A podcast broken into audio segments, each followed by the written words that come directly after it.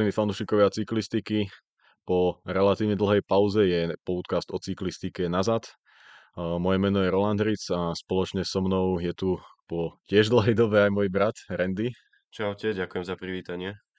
No a chceli by sme takto na úvod povedať, že v nasledujúcich týždňoch cestná sezóna pomaličky skončí, ale myslíme si, že to je úplne najlepší dôvod, prečo začať nejakú tú druhú sezónu podcastovania o cyklistike.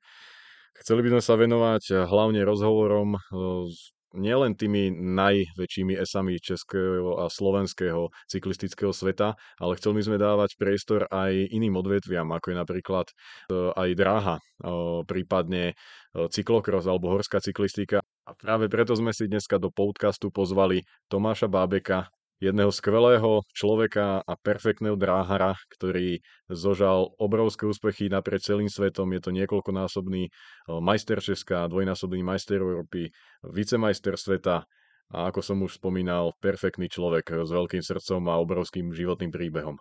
Takže dúfame, že si užijete túto prvú comebackovú epizódu a budeme sa v nasledujúcich týždňoch, mesiacoch a snáď aj rokoch počuť e, na veľmi pravidelnej báze a budeme spoločne sledovať e, ten jeden z najúžasnejších športov na svete, čo je cyklistika v akejkoľvek podobe.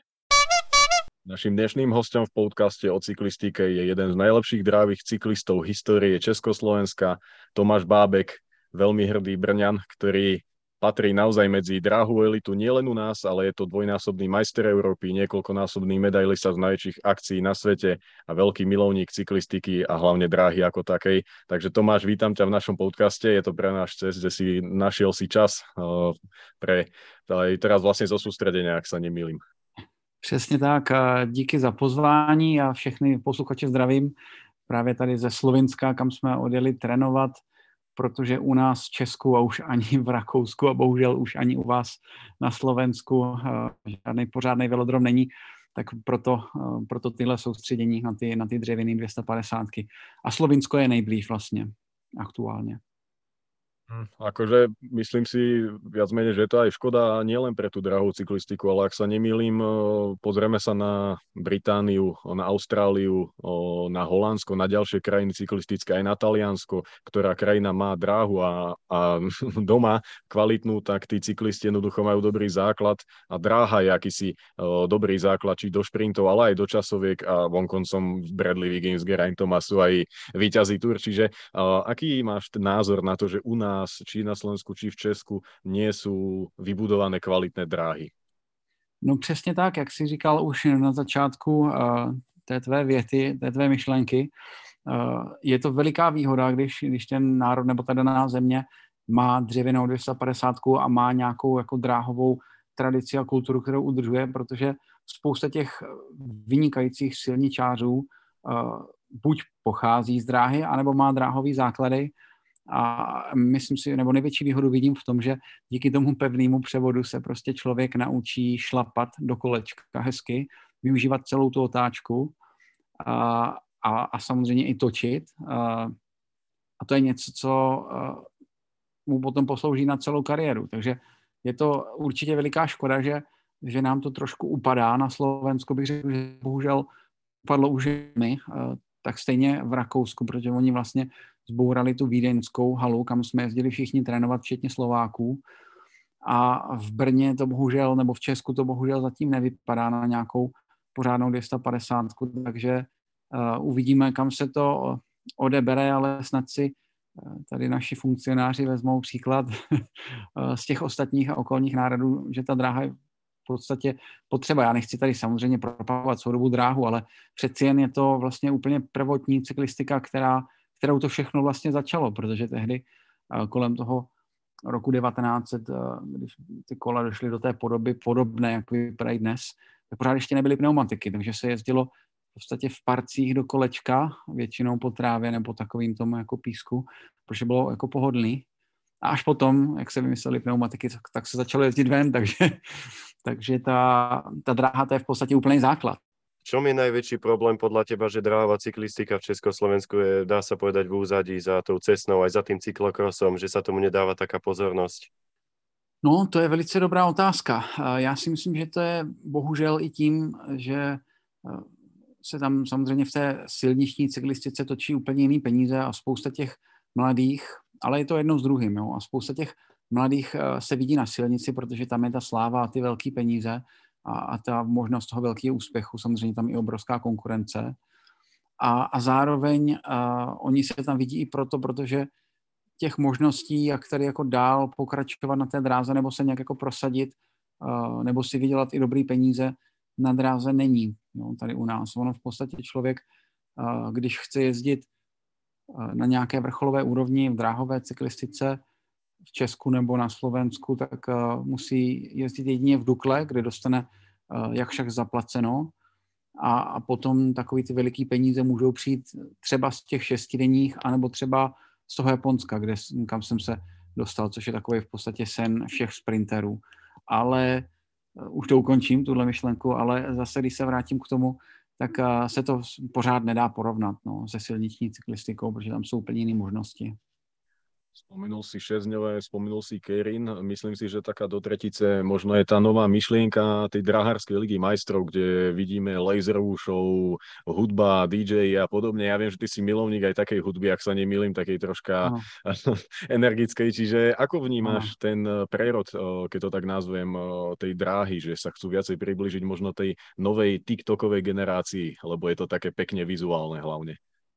Řekl bych z toho marketingového pohledu a z toho diváckého pohledu, uh, já jsem to velice rád a je to super, že, že UCI s něčím takovým přišlo, i když je to samozřejmě taková jako liga vyvolených, je tam vždycky pár, um, řekněme, random vybraných závodníků a pár uh, z toho rankingu nejlepších, prvních většinou tam je, myslím, šest lidí z mistrovství světa vždycky posledního a dalších šest z žebříčku ve sprintu a potom v další stíhačské disciplíně v Omniu, tuším. A to je, to je super, má to super promo, je to v televizi, dokonce ty disciplíny jako předělali, takže nejsou to úplně typické disciplíny, jsou to disciplíny, který, na který si UCI najalo marketingový specialisty z oboru eh, sportu v televizi obecně a tým poradili, jak předělat dráhovou cyklistiku, jak změnit disciplíny, tak aby to bylo divácky atraktivní. Proto se to všechno odehraje v podstatě během jednoho večera, a během dvou až tří hodin, takže ten divák u toho vydrží eh, sedět a ty pravidla jsou daleko jednodušší než u normálních disciplín. Takže si myslím, že to je super, že, že se tohle děje. Na druhou stranu, jako zúčastněný a, a zainteresovaný závodník dráhový, eh, bych chtěl říct i ten pohled z té druhé vnitřní stránky, a to, co se tolik neví, tak bohužel UCI si na to udělalo takový jako monopol a snaží se tím v podstatě úplně zlikvidovat šestidení a částečně i ten japonský Keirin, protože to je něco, co není pod jejich kontrolou a tam oni jako nedosáhnou a v podstatě z toho ani nic nemají, takže to pro ně není žádoucí, aby se tohle konalo. Takže musím jako bohužel říct, že že to jde všechno na úkor tady těchto tradičních závodů, jo? jako jsou ty šestidenní, kdy jim tam schválně UCI do toho hází termíny těchto jejich závodů, aby se to nemohlo konat, aby se to křížilo a tak stejně teďka UCI vlastně dalo trošičku stopku nebo takový jako vykřičník do toho nového japonského Kirinu, že to není pod jejich kontrolou a že se jim nelíbí, že by tam měli jezdit jejich závodníci. No. Takže uvidíme celý, jaký to, jaký to bude mít jako směr. No. Na druhou stranu obecně ta dráhová cyklistika tím asi tolik neutrpí eh, díky tady té nové Champions League. Aby sme však ešte nepredbiehali, chcel by som, aby si sa predstavil našim fanúšikom, lebo sme dosť teraz zrázne začali preberať dráhovú cyklistiku, ale ano. chcel by som dať takú otázku, aby vedeli jak to vlastne si a ako si sa dostal k cyklistike ako takej. Uh, no, takže jsem Tomáš Bábek, jak už tady zaznělo, uh, jsem dráhový cyklista, jezdím na dráze poměrně dlouho, za tu dobu jsem nazbíral nějaký úspěchy, který jsme už teda taky jmenovali. Je tam několik nebo dva tituly mistra Evropy, několik evropských medailí, více mistr světa, dvojnásobný nějaký vítězství na evropských hrách, samozřejmě domácí tituly a dva roky jsem měl profesionální smlouvu v japonském Keirinu, teda ještě před tím covidem, který v tom taky udělal velkou čáru před rozpočet a k cyklistice jsem se dostal prakticky úplně náhodou, no, ale pomohlo tomu určitě to, že jsem Brňák a v Brně máme velodrom, takový ten starý, tu čtyřstovku dlouhou betonovou. A já jsem se tam nějakým způsobem náhodou naskytnul a, a posadil mě na to dráhový kolo, který má pevný převod, nemá brzdy, ještě tam byly tehdy klipsny a nechali mě tam jezdit do kolečka a jsem to tak nějak vydržel a začalo mě to bavit, takže tak jsem se k tomu jako dostal. By som takú zaujímavosť dodal pre fanúšikov a poslucháčov podcastu, tak tvoj prvý titul bol v roku 2002. Dodám takú zaujímavosť, že mne je 21 rokov a prvý titul si vyhral 20 rokov dozadu, čo je dosť veľká zaujímavosť, že v tej dráhovej cyklistike si hodně dlho.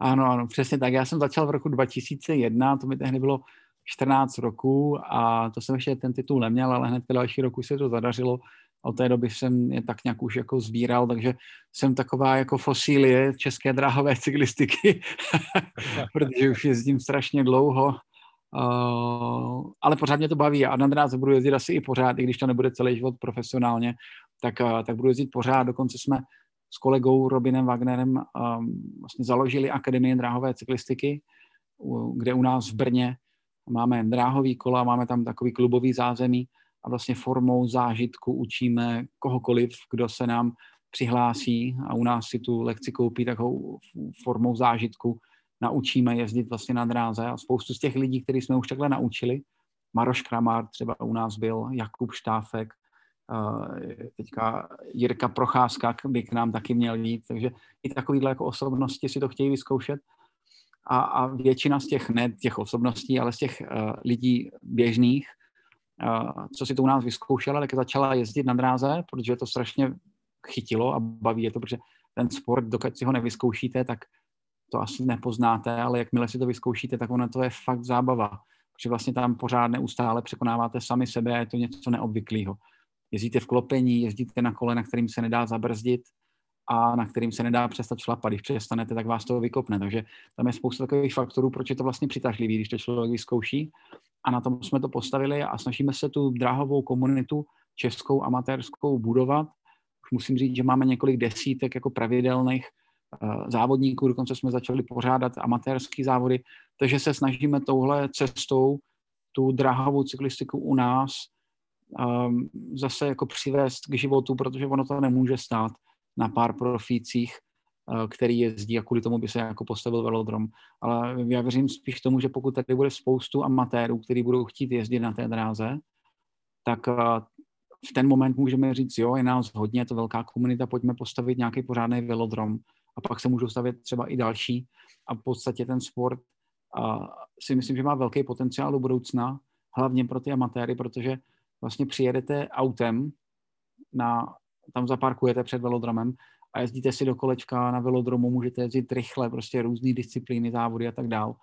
A nejste vlastně v provozu, nemusíte uzavírat žádný provoz, nemusíte riskovat, že vás jako srazí auto a tak dále, takže si myslím, že to má spoustu výhod, i když eh, nechci říkat, jestli je to lepší nebo horší. No. Je to prostě no, další druh cyklistiky, který podle mě uh, je velice zábavný.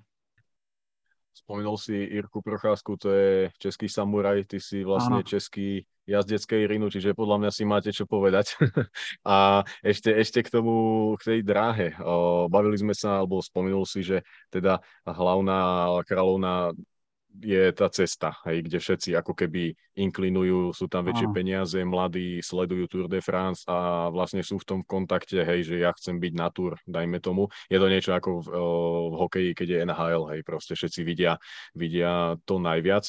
O, ale teba aj tak tá cesta nezlákala. O, neuvažoval si ale, že by si nejako na tú cestu išiel, alebo jednoducho to, že ideš 80 v klopenej zátačke a v očiach máš len to, že nesmiem prestať krútiť, lebo ma to katapultuje až ponad strechu brněnského velodromu.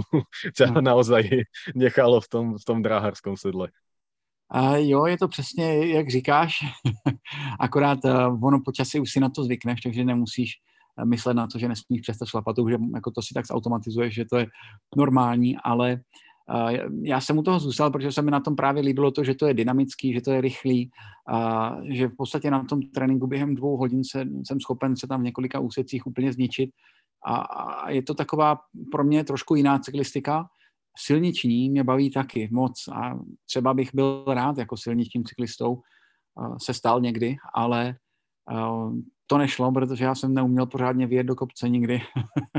Takže to nebylo úplně pro mě. Většinou jsem na každém závodu, když, když se jelo rychle a tak dále, tak jsem většinou jako odpadal v těch delších věcech. A, ale naopak na ten ráz mi to vždycky šlo, protože to bylo prostě krátký, rychlý, bylo tam potřeba jako síla, umět šlapat a tak dál.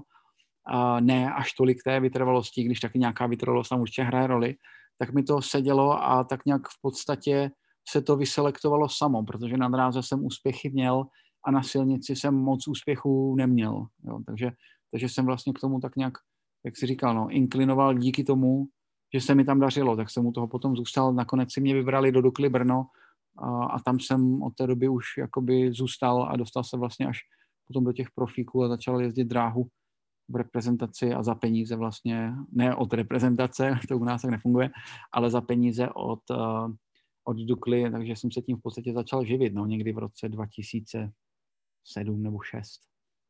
Ja by som sa opýtal, ako taká príprava dráhového cyklistu vyzerá. Ono je to dosť podobné so silovým tréningom v posilovni. Vidíme aj tvoju postavu, je taká kulturistická, hej, vidíme veľké nohy, že opíš, ako taká príprava je počas tvojho mesiaca alebo počas tvojho týždňa, ako máš zaradený od pondelka po nedelu nejaký ten posilovňu, dráhu a, a tak ďalej. Ano, ano. Uh, no, ono je pravda, že v poslední době se na tu silovou přípravu začali soustředit uh, i všichni jako další cyklisti, nejenom sprinteři na dráze, ale i vytrvalci na dráze. A teď už v poslední době, co, co uh, ten trend jako vnímám ze strany různých uh, kvalitních Eh, kondičních trenérů, cyklistů, tak, tak i bajkeři, i silničáři už mají silovou přípravu v posilovně, samozřejmě trošku jinou, jinak zaměřenou než my, ale, ale obecně, když se teda vrátím k tomu našemu tréninku, jako tréninku dráhařů, sprinterů, tak my máme posilovnu dvakrát až třikrát týdně, dráhu máme většinou dvakrát až třikrát týdně v zimě, možná je to trošku horší, protože na té venkovní dráze jediné, co máme, tak se za stolik jako nedá trénovat v zimě, a tím pádem potom to nahrazují vadbajky, trenažery, kde taky jako dáváme obrovskou jako sílu, je to taková alternativa vnitřní za, za, tu, za tu dráhovou přípravu. No a většinou tam bývá jeden až dva kompenzační tréninky na silnici v týdnu, to je hodina v podstatě nějakým jakoby klidnějším tempem a bývá tam jedna vytrvalost, což je jakoby do tří hodin na silnici v takovém, řekněme, průměrném tempu kolem 30 km v hodině, když je to po rovině. A, a to je tak asi všechno z té přípravy. Plus do toho ještě občas, když je, eh, když je na to vhodný období, tak řadím ještě posilovnu, teda posilovnu eh, fyzioterapii, ne teda jako nějaký prostě masáže a protahování, to je solo, to už beru jako regeneraci, ale hlavně práci se středem těla. A teďka využívám hodně toho redcordu, kde se dají právě ty že pořád je to jednostranný tak ty skupiny, které jsou ochablí, tak se tam dají trošičku uh, dohnat a, ono to potom pomůže v tom výsledném výkonu. Takže takhle asi vypadá naše příprava jako běžná v tom roce, pokud nemáme nějaký specializovaný období třeba jenom na sílu, anebo třeba dva až tři týdny jenom na vytrvalost. Čo sa týka tej cesty, je to možno nejak 3-4 hodinky týždenne v priemere, ale ja si myslím, že aj v spojení s tou dráhou, tak ročne to bude výsledne aj nejakých 15 a viac tisíc kilometrov. O, či no, sa milím? Uh, jsi blízko, díky, a že, že nám tak fandíš, ale je to jako určitě do 15 tisíc. Spíš bych řekl, že to je tak kolem těch 12 tisíc ročně. 12-13 tisíc ročně, jako my, jako dráhaři, sprinteři. A, a to si myslím, že patříme mezi sprinterama v, v té světové, v tom světovém měřítku mezi ty, který toho najedou fakt jako nejvíc. Jo, třeba takový holanděni, ty nejezdí téměř vůbec na silnici, nebo francouzi. A keď by si porovnal možno nejakú prípravu o Holandsku a túto, dajme tomu Česku, ako, ako to vyzerá, kde sú tie najväčšie rozdiely? A možno kto sa od koho inšpiruje, lebo ono nie vždy platí, že, že tá najlepšia v úvodzovkách darárska škola sveta alebo, alebo tí najkvalitnejší ľudia o, inšpirujú o, napríklad nás, hej, z Československa, ale ono to býva aj naopak, pretože vidíme, že aj z tej menšej základne, o ktorej si ty hovoril, dokážeme vystruhať také diamanty, ako si napríklad ty alebo Robin Wagner. Díky. No občas se zadaří, ale často taky ne. no, je je, to, je, to je zajímavá otázka, jo, protože ono se taky velice přelívá. Samozřejmě byly doby, eh, kdy tomu vévodila prostě NDR, že jo, a ti ještě se třeba dřív, ještě před tou jejich érou, zase inspirovali od těch českých sprinterů a slovenských, jo, třeba takový Tonot Káč. To byla taky špička, veliká, jako a, a tak nějak se to jako prolínalo. Řekl bych, že hodně v té aktuální době vychází z té původní německé školy, která byla částečně inspirována i tou českou. A to je teda hodně té posilovny a takový ty hrubý posilovací cviky. Do toho teďka přibylo hodně toho spírání, ale myslím si, že ve více sportech, že je, se cvičí hodně spěrecká technika a následně v posilovně je to hlavně o těch spěračských cvicích, to znamená nějaký přemístění, teda klíny, jo, nebo hang klíny klasický, dřepy a třeba výtahy čínky jo, ze země, což je v podstatě takový mrtvý tah, ale do výtahu. Jo. Tak uh, takovýhle dynamický cviky, je, to, jsou, to je v podstatě základ té posilovny. Tu si myslím, že má každý víceméně velmi, velmi podobnou. A, ale v čem je velký rozdíl, tak je to, že například Holanděni nebo Francouzi vlastně oni na tom velodromu nebo v okolí toho velodromu krytýho dřevěného, což je dráha, na které se na, pouz, na této dráze se smí závodit vlastně jenom, jenom na této dráze se smí závodit všechny mezinárodní velký závody. Jo. Těchto parametrů, 250 dřevo. Tu bohužel tady nemáme. A tihle, tihle holanděni, francouzi, angličani vlastně na těch velodromech nebo v okolí těch velodromů bydlí a připravují se tam. Jo. Takže to je obrovský, obrovský rozdíl v té přípravě, když tam můžete trávit spoustu času, protože není to jenom o tom eh, fyzickém tréninku, ale třeba i o tom taktickým a technickým. Že jo. Tím, že oni na té dráze jezdí pořád, tak mají úplně vlastně najetý veškeré ty jako zákonitosti a pravidla té dráhy eh, ve všech disciplínách, protože jsou na ní vlastně pořád. Když to, když se připravujete na dráze jakékoliv jiné, tak tam platí jiný pravidla, který třeba zase už jako nemůžete využít eh, na těch velkých závodech, na těch malých 250, no, na těch standardních 250 drahách. To si myslím, že je největší rozdíl eh, a, a takový něco, co jako, kde máme prostor na případné zlepšení. A, ale nejde asi úplně jednoznačně říct, kdo tomu vévodí. Na druhou stranu Holanděni jsou v posledních letech jako neuvěřitelně dobří, jako jsou fakt jako o level jinde než úplně všichni ostatní. Takže jejich příprava by se dalo asi říct, že bude nejpropracovanější nebo minimálně nejefektivnější. Jo, jak se to bude vyvíjet dál, těžko říct, ale většinou během těch olympijských cyklů se ti trenéři mění. Teďka vím, že třeba jejich uh, trenér, který jim vždycky dělal posilovnu celý ten olympijský cyklus, tak je teďka zase v Německu. Jo, takže asi, asi, když bych to zhrnul, tak určitě nejvíc z toho ví teďka v Holandsku. Ja by som túto debatu už posunul do takej druhej časti vlastne tohto podcastu a to by som sa opýtal na sezónu tvoju. Vieme, že na ceste to má hraničenie sezóna, že trvá od februára do konca októbra. Ako je to na dráhe, kedy máš nejaký vrchol a kedy máš určenú prípravu a podobne?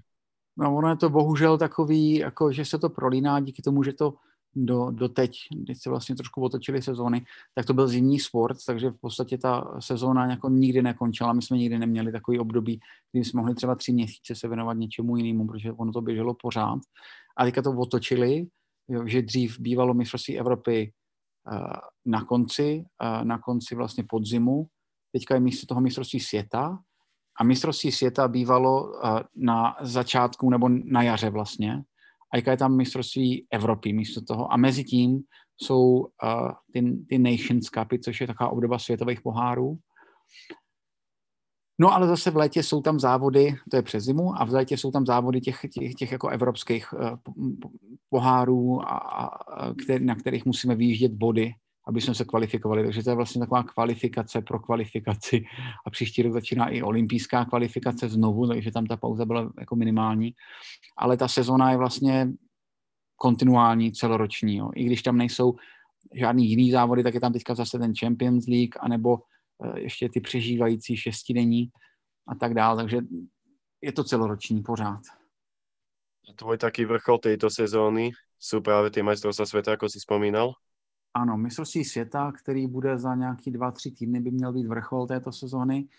Uh, uvidíme, jak se tam bude dařit, protože bylo docela náročný posledních, hlavně po té olympiádě, posledních pár uh, měsíců, let, že člověk v podstatě jede pořád v jednom kole a někdy ta forma je dobrá, někdy je trošku horší, protože je trošku přetrénovaný, ale uh, uvidíme. Vždycky do toho jde člověk s tím, že tam dá všechno a ono to buď dopadne, nebo ne. Jiná varianta není. na pozadí tých tvojich fantastických úspechov. Ty máš viacej e, českých titulov, ako má jeden mesiac e, kalendárnych dní, ak sa nemýlim, takže e, na, na, na pozadí všetkého tohto, ale je jedna veľká udalosť, ktorá je podľa mňa asi najväčším víťazstvom nielen v mojich očiach, ale asi aj v tvojich. Ty si totiž v roku 2011 mal veľmi vážnu nehodu s autom, asi nejdem vymenovať všetky tie, tie zranenia, ktoré si utrpel, ale bol si 3 dní v kóme, čo som sa dočítal, nevyzeralo to vôbec dobre a otvorená zlomenina stennej kosti a šanca 50 na, na 50, ale teraz sme tu na je rok 2022, 11 rokov tedy, neskutočné úspechy aj predtým, ale hlavne potom. Ako sa na to pozeráš spätne? Je to 11 rokov, ale myslím si, že asi to zanechá navždy však. Určitě to zanechá veliký stopy a hlavně ty viditelný, který vidím a který mi to připomínají každý den, protože mám z té doby na těle pár fakt jako velikých jízev, takže to vlastně každý den pořád uh, vidím a připomíná se mi to. Určitě to bylo velice těžký období, ale dostal jsem šanci, protože to bylo 50 na 50 a vlastně, vlastně jsem měl, jako byl jsem v tom komatu, měl jsem předtím zástavu srdce a, a pak bylo 50 na 50, jestli to přežiju vůbec po těch následných operacích No, ale nakonec jsem to přežil a, a beru to jako druhou šanci, kterou jsem se prostě snažil využít tak, jak to šlo maximálně, když ten návrat nebyl jednoduchý potom. Ono to dlouhou dobu vypadalo, že budu muset spíš skončit, než by se mi ještě kdy něco zadařilo.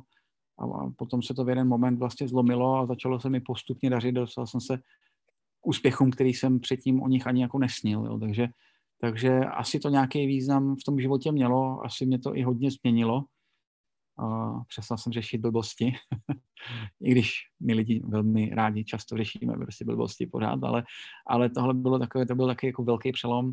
A pak mě to možná i nakoplo po pár letech trošku a, a začalo se mi začalo se mi dařit, no, ale samozřejmě je pravda, že tohle bylo asi to největší vítězství, že to, co potom přišlo, myslím teďka to, že jsem se vrátil zpátky, že jsem to všechno jako zvládl a přežil, bylo to největší vítězství a to, co přišlo potom, takový ty eh, úspěchy v té cyklistice, které byly samozřejmě taky veliký, a tak už byly jenom bonus.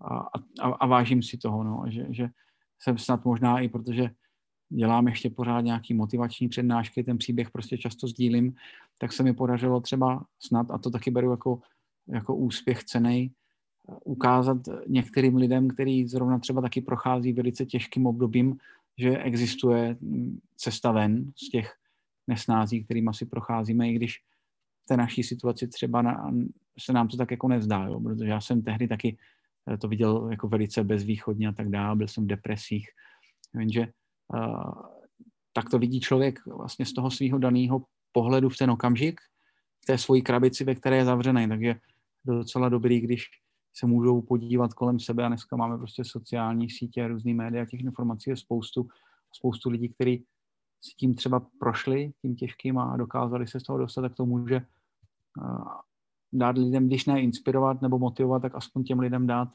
naději, že, že vždycky existuje uh, nějaká cesta ven z toho špatného, co se právě děje. Ja mám ešte jednu otázku práve k tejto udalosti. Samozrejme, že máš môj veľký obdiv, nie len odo mňa, ale určite od všetkých fanúšikov, lebo je to veľmi zložité obdobie, čím si si prešiel. A chcem sa opýtať, ako si hľadal motiváciu vlastne vrátiť sa ešte, že budem sa tomu venovať aj napriek tomu, to, čo sa udialo, lebo určite to nebolo ľahké asi sa vrátiť k tomu, ale nejak si sa dostal a najväčšie úspechy prišli potom zranení, by som povedal. Ano, ano, je to tak. No. Děkuji za, děkuji za otázku. Jako sám, sám samotnému se mu to nechce úplně věřit, že, že jsem ještě nějakou motivaci potom všem našel. Zvlášť, když vlastně jsem měl tu jednu nohu a mám pořád doteď vlastně poškozenou, protože jsem měl otevřenou zlomeninu stehenní kosti a, a trošku mi to zničilo ten, tu, to, to přední stehno, ten čtyřhlavý sval stehení, takže ho mám deformovaný. A, a vlastně ten první rok a i ten druhý rok po tom návratu a to bylo tak, že ono to vůbec nešlo a bylo to, čím víc jsem se snažil, tím méně to šlo. a z nějaký pozice jako lídra toho týmu jsem se dostal do pozice závodníka, který už tam byl spíš na obtíž v tom týmu a poslouchal to, že by radši měl skončit, že už to dobrý nebude, tak to bylo hodně těžké, to byla další velká zkouška, ale není to tak, že bych prostě byl uh, super silný, odolný, odolná osobnost a tak dál, že by si třeba někdo myslel, jo, tak tenhle to měl nastavený jinak, tak to mít nemůžu. To, tak, tak to nebylo. Já, taky, taky mě to samozřejmě lámalo, ale já jsem byl spíš takový mezek, že jsem se toho prostě nedokázal pustit a pořád jsem se snažil, když to jako nešlo. A jako trpěl jsem tehdy hodně. Tehdy to odnášela moje uh, přítelkyně bývalá, že jsem furt jako si stěžoval, jak je to hrozně tak dál. A, ale, ale nedokázal jsem vlastně skončit, protože jsem byl takový jako mezek, až se to najednou zlomilo a já jsem to vlastně přepral tím, že mě ten sport bavil, i když mi to nešlo, i když se mě snažili bavit. A, a možná jsem se úplně nestresoval tím, jestli to někdy ještě půjde. Prostě jsem to dělal, protože jsem to měl rád a, a byl to můj život. A nakonec se vlastně zadařilo. Takže to byla taková odměna. Zadarilo sa veľmi pekne, no akože to, tie úspechy, myslím, že o, nielen v československom ponímaní sú naozaj veľmi veľké a veľkolepé a ohľadom tých úspechov a toho návratu, myslím si, že rok 2017 a o takéto v úvodzovkách formálne ocenenie král cyklistiky českej konkurencii vtedy vynikajúcich sezón Lea Keniga, hej, bol tam Roman Krojciger, Zdeněk Štýbar, Petr Vakoč, Jarda Kulha vyjazdil, Ondřej Cink a vyhral to Tomáš Bábek, akože uh, bomba, nie? Akože drahová cyklistika prebila vtedy úplne všetko, jo. Ja, ja si to pamätám, to bola veľká udalosť. Ano, ano, to mě tehdy hodně uh, jako potěšilo, protože jsem porazil Jardu Kulhavýho, mého kamaráda dobrýho. Mimochodem, my jsme spolu byli na pokoji na olympiádě 2008 v Pekingu, jo. tak uh, tohohle kluka, který jako, on je fakt jako opravdová legenda československé cyklistiky obecně, to, co dokázal, on je jako neuvěřitelný.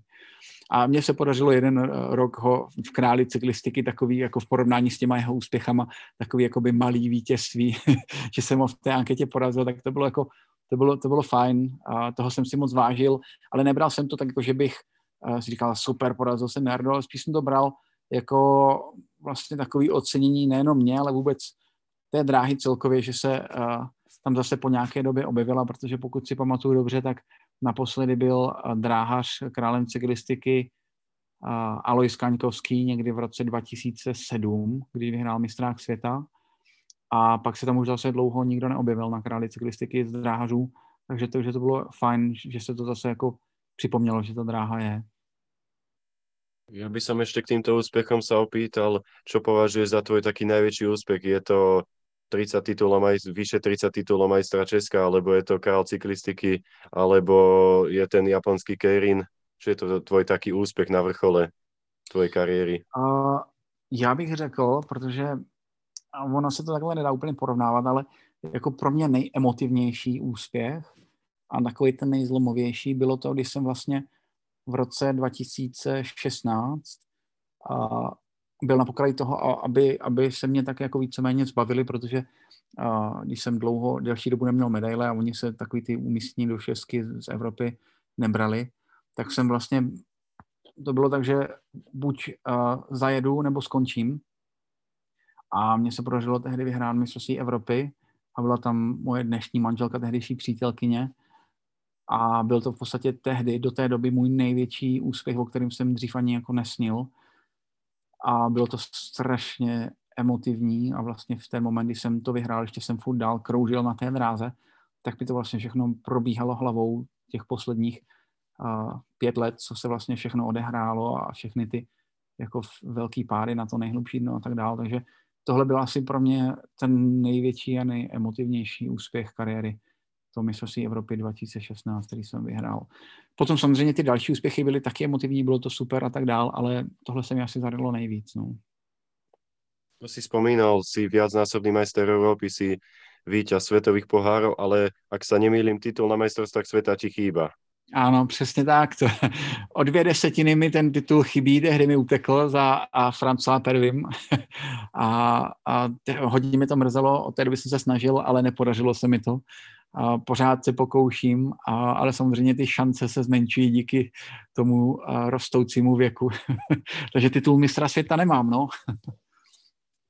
Aj tak tie tvoje úspechy sú obdivuhodné, ku čomu ti gratulujeme a držíme ti palce na takto ročných majstrovstvách sveta. Nech v tomto podcaste ti zaželáme ten titul. Díky moc, no, já si tady zaklepu na zuby, třeba se to podaří. Mi na stôl. Mi na stôl. No, díky. A čo sa ešte týka možno tých tvojich eh, nenaplnených snov, cieľov a všetkého, čo dráha a šport prináša za sebou, lebo ono to v sebe skolby, veď vieme, šport sa rovná cestovanie, spoznávanie sveta. Ano. Čo ešte možno tam je? Blíži sa Paríž, predpokladám, že teda na tom máš svoje oči tiež upreté. Okrem teda toho konečne svetového titulu a ďalšie účasti v Paríži, čo ešte také možno je, čo by si chcel skúsiť? Ja neviem, nejaké, nejaké preteky, niečo svetové, možno ten, znova ten japonský Keirin. No, máte pravdu, ono toho bylo fakt jako spoustu. Já dokonce teď mám pořád ještě podepsanou smlouvu platnou na japonský Keirin, ale tak nějak ten covid to vlastně všechno zastavil a, a tak nějak musím se přiznat, že mi i vzal trošičku jako vítr z plachet, díky tomu, že je vlastně i ta olympijská sezóna se vlastně o rok prodloužila, takže člověk tu čtyřletou přípravu ještě musel natáhnout. Mně to třeba zas tak jakoby nesedlo, nebo možná sedlo, ale na, na olympiádě se mi úplně nezadařilo. Takže těch jako přání je tam spoustu, ale ten věk je neúprostný, to je potřeba zmínit. A já to nechám asi prostě plynout a s tím, že budu dělat nejlíp, jak umím, tak jak jsem dělal vždycky. A ono to někdy vyšlo a někdy to nevyšlo, no, ale člověk to musí přijímat Eh, tak, jak to je a, a dělat nejlíp, eh, jak je v jeho silách a, a ten zbytek v podstatě neovlivní. Jo. A my se často stresujeme tím, jako jak to dopadne, přitom eh, když víme, že jsme udělali pro to maximum a ono to buď dopadlo nebo nedopadlo, tak, tak je to tak, jak to je. Jo. Člověk by pořád chtěl ovlivňovat věci v budoucnu, ale není to v jeho silách. Může dělat jenom maximálně to nejlepší, co umí v ten daný okamžik. No a takhle to beru i já, takže uvidíme, co bude. No, my ti budeme určite držať palce. A tento tvoj príbeh a celé to rozprávanie je veľmi inšpirujúce a ide z neho obrovská pokora, za čo akože ďakujeme, lebo sú športovci v Československu, ktorí majú veľké úspechy, ale, ale táto pokora je, je neskutočná. Čiže naozaj vďaka, vďaka za úspechy a za to, čo, čo si dokázal, ešte budeš dokazovať ďalej. My sme, my sme už minuli naše otázky. Bol si perfektným hostom. Ešte raz si ďakujeme, že si si aj napriek tomu, že si na sústredení našiel na náš takto večer čas a obetoval si uh, vlastne nejakú tú polhodinku svojho života pre nás. Takže vďaka a dúfame, že sa ešte počujeme uh, v rámci podcastu. Možno, ak vyhráš tej majstrovstva sveta, alebo ak aj nie. jo, jo, děkuju, děkuju. Toho si vážím, to je super. Uh, to jste asi první, kdo mě pozval, i když nevyhraju už, do, už dopředu. To, je, to je fajn. A já moc děkuji za pozvání, jste hrozně fajn borci a budu vám fandit v tomhle vaše, vašem podcastu i v tom vašem uh, Instagramovém uh, Instagramové stránce, kde se snažíte přinášet informace o té cyklistice. Mně se to moc líbí, protože uh, je to fakt jako velice rychlá informace, aniž by člověk jako si stihl ještě třeba otevřít nějaké novinky a tak dále, tak už vlastně vy to tam máte vždycky napsaný, což věřím, že bere spoustu času, takže vám v tom uh, moc fandím, líbí se mi to, budu držet palce a snad se uh, uslyšíme ještě někdy a všem posluchačům taky děkuju za pozornost. Ešte ja sa chcem poďakovať a musím ešte na záver povedať, že si mi dodal motiváciu do toho môjho amatérskeho športovania teraz, lebo keď som počúval slova o tvojom zranení, to je neskutočné, ako si sa dokázal vrátiť. Čiže všetky moje výhovorky, čo som mal doteraz, boli len výhovorky, takže fakt ďakujeme za super rozhovor a držím palce v sezóne. Ja taky děkuju, díky. Tak jo, čau, mějte se.